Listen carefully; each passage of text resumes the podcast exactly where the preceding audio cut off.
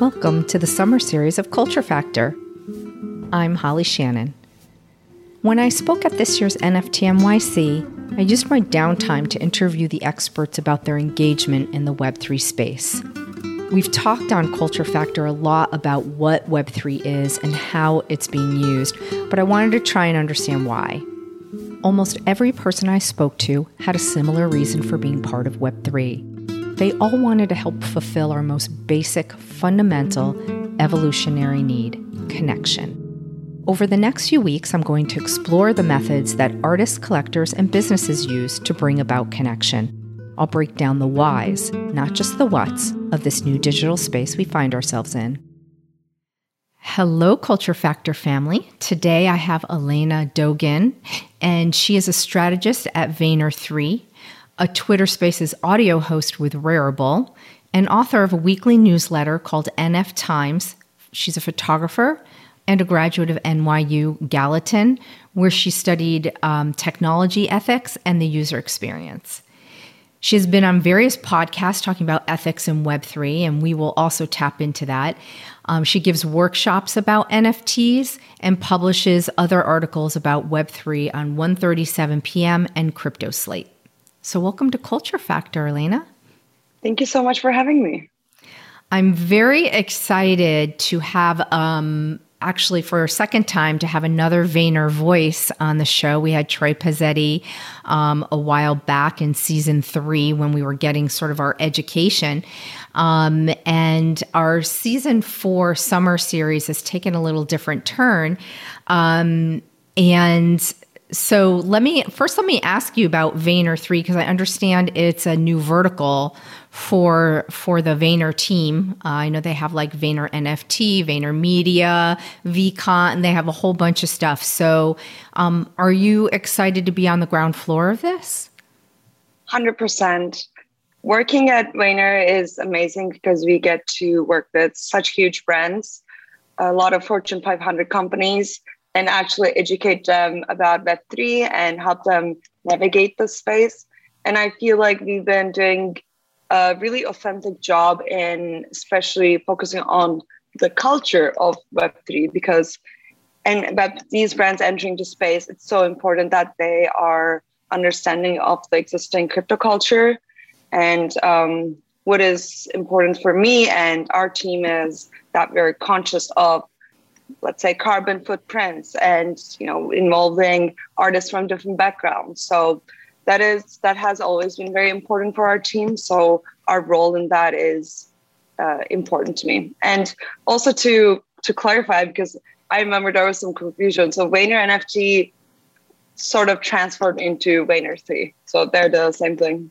Oh, okay. All right. All right. Great. Great. Well, I, I think um, maybe with the new iteration of it, it probably has allowed you to expand a little upon um, what the goals of that are, what the mission of of that. And I, I love actually that, um, and I said this with Trey as well, I love that culture is kind of the base and the mission by which all else is filtered in terms of how you work uh, within the company, your relationships with customers, and then, of course, the vision of the company. Um, v- very often, culture um, is merely something that's written at the very beginning and put on the website, but holds very little meaning. You know. Yeah, I will say, I believe in at Vayner, the culture is very positive and very uplifting, and what Gary says in his social persona does reflect into the company. It's nice that he walks the talk. It sounds like exactly. He really does. That's really awesome. Um, in my first episode of season four, because we've now shifted from education into the summer series, which was born at N F T N Y C, where I was interviewing artists and collectors. Um, throughout that, at the very beginning of this season, we kind of focused on the user experience. And... Um, The vantage point was that um, the friction that an artist or collector will bump into in the initial growth of the space and, and around the adoption of the tools.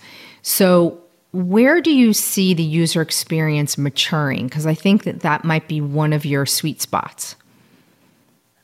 That's a great point, because right now the m- main users of crypto are people who understand the technology, or they at least understand how N F Ts work, and they just took the trading mentality and applied to N F Ts, and the main point is to, to make money.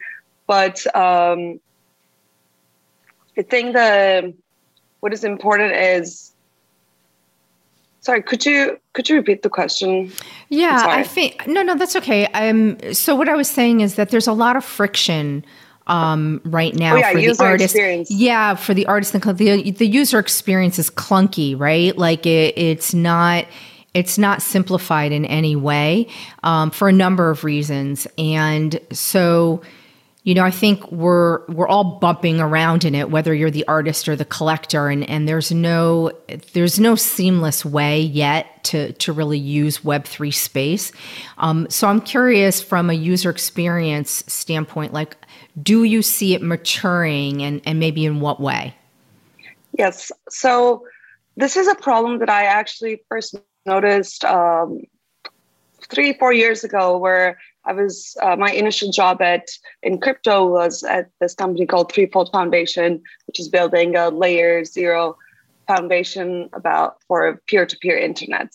And there we were tasked to imagine and create an app that would be easily accessible to users, uh, that people can actually benefit from blockchain, because I think that's one of the main problems, that everyday user doesn't know whether which applications are Web three, what does that even mean, how to interact with blockchain, because that's not really streamlined. And a lot of the applications right now are also mainly geared towards uh, people who code or have have more technical knowledge, at least um, both on a surface level, I believe. Just to use marketplaces, you don't need to know too much, but still still so. Uh, but especially advanced uh, applications and protocols, you need to know more. So to onboard the next million people, we need to make sure the U I is beautiful. And I think this is uh, something apparent in Web two platforms and companies as well, because U I has been gathering more and more um, attention and importance, just because that's how users interact, and usually U I is what keeps people on, keeps people on the app, or or doesn't um, you know doesn't interest people. Do you, do you see it maturing from four years ago? For sure, I think even the marketplaces that we have right now are easily navigatable, and think especially when we get into social platforms with Web three, then that's going to be even more so. And you know, people are, aren't really building the next Instagram or Twitter per se right now, but it's more people are trying to build the Web three version of Discord.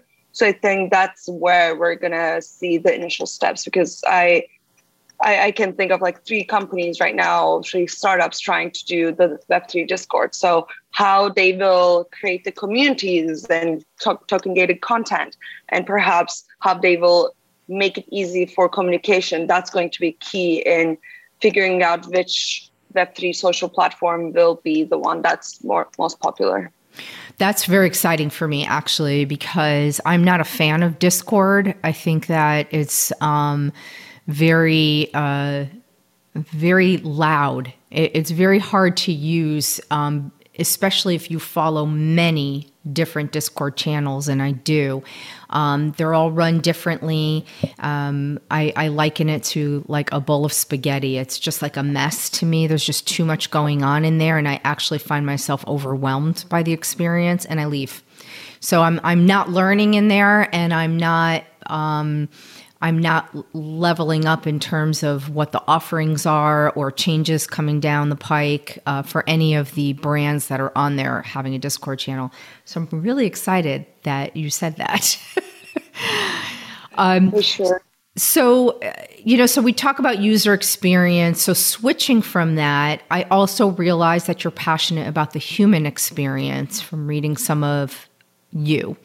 Um, what do you think um, specifically what that's going to be like in the N F T and web three space? And, and maybe like you can share with me the human experience from the artist perspective and from the collector perspective, because I think one is selling, one is buying. It's very different. Yes, I think taking a step back even, because I was really interested in, like you said, the human experience. And my uh, area of academic study was also figuring out how these technologies that we use every day for hours, how are they impacting our brains, our psychologies? So focusing on uh, technology ethics was something I was very passionate about, because I believe that ever since, you know, I was young, that these platforms, while they provide such beautiful, seamless experiences, it was clear that because they're becoming billion-dollar companies, they're not necessarily aiming towards us. And the, the more I learned about it, the more it was, it was scary to me. So that's why I wanted to focus on that and and figure out what went wrong with web two companies, and how we approach them and how they approach making a product, and how can we make sure to not repeat those same mistakes in creating different applications for web three. And one thing that's important for me is, you know, we, instead of trying to rush through the new iteration of this web uh, and building stuff, I think we should have more conversations and involve more voices so we build better products that is built by diverse teams. But in terms of uh, the human experience, just in general, I, I believe in ten years, it's going to be a lot of things that we use will be N F Ts, but we won't necessarily call them N F Ts. And I'm pretty sure that we will, we will be in a um, blockchain agnostic ecosystem. People will interact with N F Ts. They're not going to know which blockchain it's on. They might not know that it's an N F T itself. Even Reddit launching N F Ts, they're calling them digital collectibles, not necessarily N F Ts, because at, at this point, after the last two years, there's some sort of connotation around the word N F T. So for for artists' perspective, I I believe the the artists will have so much more power, because you could take your artwork and basically sell anywhere you want without having to have that um, that lost that you would have on web two platforms, where if you're trying to sell clothing, let's say, going from uh, app A to app B is very costly in terms of trying to list everything again and get, get up to speed with how the platform works. So a lot of um, a lot of responsibility lies on the artists to take charge of their own artwork and their approaches, but it gives so much more power by getting rid of the middleman. And a lot of artists, in terms of more music, you know, more connection with fans, direct connections with fans, and collectors, they will be able to have a part in the artist's journey. I think that's what web three makes it so beautiful, is the the fact that you could actually invest in an artist early on and then learn and grow and and partake in their success as they move in their careers. Yeah, I, I love that part of it myself. It's it's kind of like you you buy into their future. Hey, Culture Factor family. I have been enjoying rosé over this very hot summer, and Harmony Wine has been my newest addiction. My friend Matt Harmon has not only created this delicious rosé from Provence, but it has these beautiful notes of strawberry and floral, and it's dry and super yummy. And he put it in the prettiest of cans that you can take to your picnic or a barbecue. Matt and I agree that the best rosé comes from the south of France. That's probably why we're friends. And he is going to be giving you, my Culture Factor family, twenty percent off. Your Harmony Wine link is in the show notes. I'm curious, like, are there, be, because you know more about maybe the the web three ethics platforms and, you know, the the language maybe behind that, how can an artist protect themselves, you know, if they're just innocently producing their music or their art, you know, maybe it's photographs or whatever, and they want to create N F Ts, they're stuck with that word right now. Um, how can they protect themselves? In terms of um, their artwork and their... Just just the ethics of it. Like, is there, you know, there's, you know, some bad actors out there, right? There's there's things happening, the, the unethical behavior of wallets being drained or N F Ts stolen or rug pulls. How can an artist protect themselves? I guess collector for collectors, that might be even more important, right? Mm-hmm. Because they invest in these projects. For, for collectors, I would say it lies a lot of responsibility in researching the projects, researching the team, and understanding how wallets work. Same with artists. Understanding how blockchain works, how wallets work to a certain extent is important. You know, talking about user experience, actually, I am a proponent of not making everything so easy. Um, while it's a still a debating topic, it, I feel like if we make interacting with blockchain so easy and seamless without giving any proper education, then these problems occur more so, because if you don't know how to open your own wallet or what that in, entitles, I don't think you should own a non-custodial wallet with an N F T on it, because you need to have that knowledge. That's the premise of Web three, that you know more about your own data, your own assets, digital assets, and have ownership, and you can act on, on them. So in terms of that, um, I mean, in terms of like rug pulls and hacks and uh, that's scams, that's unfortunately happens in a- any emerging space. That's what I always hear during Web two boom in the two thousands. Oh, absolutely. Absolutely. Yeah. So many projects that are, or pro- platforms that were just not successful. So how I, how I would predict is um, most of the projects will die and they're not going to be successful, but the ones that are successful will, will be huge brands similar to uh, Meta or Apple or Microsoft. And about artists, I think another point of your question is what reminds you of plagiarism, because that's also a topic widely discussed. You know, just last week, actually, GameStop uh, allowed an image, uh, a re- remaking of an image to be sold in as an N F T.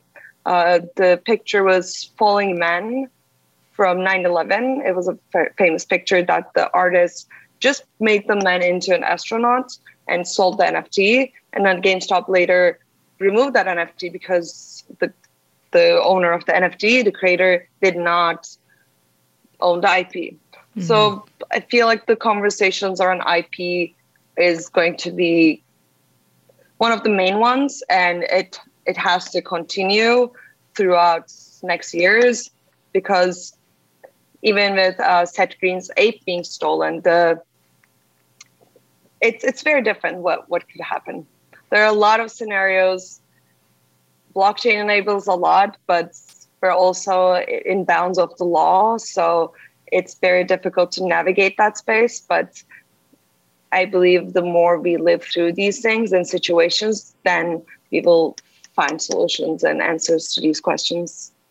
Yeah, I agree. I think um, it's it's just a learning experience. We just get better over time in, in how to uh, mitigate these circumstances. And um, I've said on many episodes before, when people have talked to me about, you know, doing their due diligence, but then they it was a rug pull, and you know, you hear about all these people getting things stolen, and and so a lot of people are reluctant to get into it, and and I say to many people kind of the same thing that you're just saying here, is that we're not uh, you're never insulated from bad actors and people who who want to steal and and um, exploit any system. You know, there's a lot of people in Web two that went through getting their identity stolen. I had that happen to me. We had to go through the I R S and our wow. taxes and the whole thing. And it took a couple of years for it to rectify itself. You know, I remember my parents literally bringing the mail in, and if there was any like offers for like credit cards or things that they didn't want, they would tear them up like a lot before putting them in the garbage, because people used to steal your mail out of the garbage so that they could exploit you that way. So like it, it happens I R L, it happened in Web two, and it will happen in the metaverse. Like I, I don't think we are insulated from any of of that behavior, not in my mind. It's not the technology, it's just actors. Mm-hmm. No technology is inherently good or bad. I always find it funny when people don't like N F Ts. Like it's sim, it's the same thing as not liking uh, P D F, because it's just a format. It's mm-hmm. what you make with it. I agree. And I don't like the name N F T either. So I, I will tell you, um, I interviewed William Entrekin, who was one of the four people who authored the paper on the N F T. So, I, you know, I can't call him the inventor of it because he was one of four people, but he's kind of like twenty-five percent of the inventor. But, and I said to him, I'm like, why did you guys choose non-fungible token? Couldn't you come up with something else?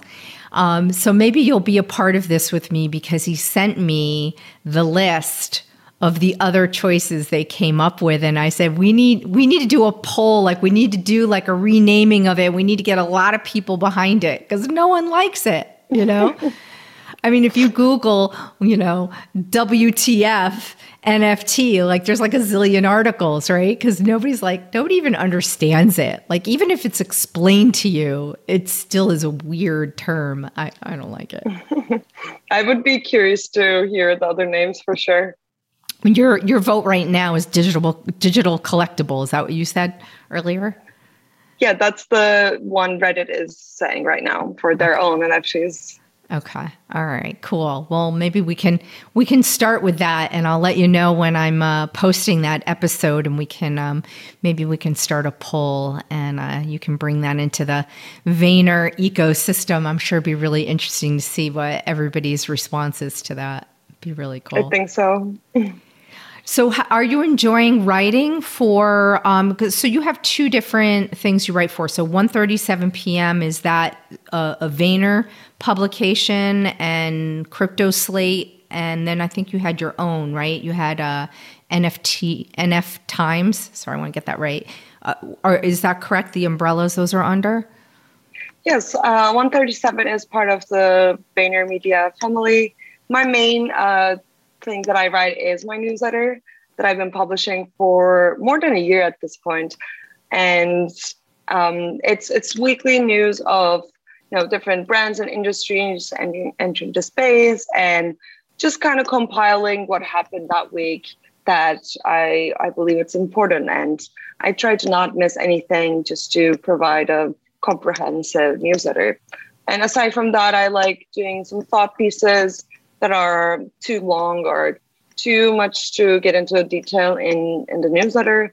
So I publish in several different places, which has been really fun, because this space is so fast that being able to document it and um, perhaps, you know, we don't know how they're going to look at this crypto craze two years and in, in ten years, twenty years. So being able to document what happens in the sentiment of that moment Uh, is is very fun to me.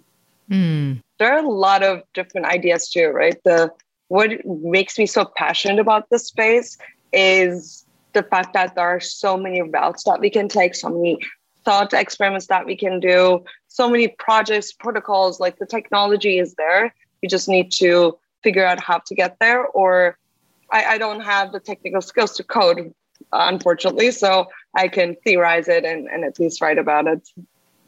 I love that. And I love how you said you're you're like documenting the sentiment of now, um, which changes week by week. So it's it's really uh, it's really great that you're doing that. I, I love that. I'm I'm curious, is there anything like that you would want to share that I'm not asking you? Like, is there something that you're doing um, under Vayner three or in your writing or in the the education side that you would want to share with people that I'm not asking you about? One part that's important to me is education. So I try to educate people in different aspects. I try to respond to whoever reached out to me and help out, because I think my main role and why I feel so passionate about it and why I want to work in Web three for long term is, I think, having more women and people from underrepresented groups is so important in in any space. So in positions of power, so we can have a ripple effect and have more people and people from underrepresented groups and women in, in spaces where we can be vocal. So that's what I'm mainly passionate about, the, the fact that that we need more women voices on these panels, on Twitter Spaces, on any any sort of room that, that, that a crypto conversation is going on. I try to call people out, which you know I, I enjoy to do, because I feel like somebody's gonna do it, and I'm happy to be that person, because I do not want us to build the Web three in a way that's that's just like a repetition of Web two, where twenty-five to thirty-five year old white guys in Silicon Valley office, you know, making decisions about billions of people's daily interactions and how they how they see their notifications or how, what they see online.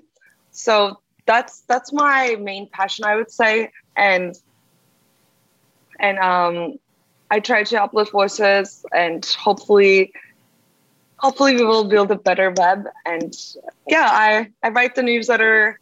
I have a weekly Twitter Spaces with Rarible every Mondays that we talk about these news and bring people on to talk as well. So that's fun. And I'm I'm also trying to um, build a actually like a decentralized application right now, but that's still in the works. So if anybody who's hearing this is a Ethereum developer, you can reach out to me.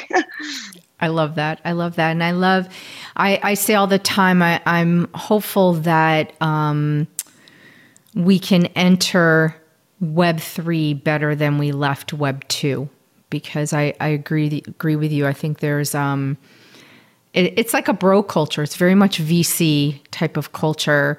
Um, and they quickly adopted all of the spaces that uh, we're in right now if you're affiliated with anything to do with Web three and N F Ts. So um, ha- having a voice, having more female voices and underrepresented voices be able to speak up and speak out and be a part of and shape is really a critical component to ensure that Web three doesn't have the level of bias that I think Web two carried. So I'm glad you are leading the charge, Elena. And um, I will put the newsletter and um, all of your socials in the um, show notes so that they can find you and they can subscribe to um, N F Times.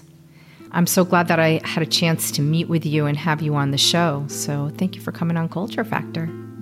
Thank you so much for having me. It's so nice to meet you and, and have this conversation. So what do you think? I'm on Twitter, Instagram, and LinkedIn. Wherever you leave a message, know that I'll engage with you, and others will too. I may even share your thoughts on the show. This summer is coming in hot. Please share this episode of Culture Factor now and listen with your friends. It's always more fun that way. And don't forget the Harmony Wine Rosé. Season four of Culture Factor is produced by Pale Blue Studios.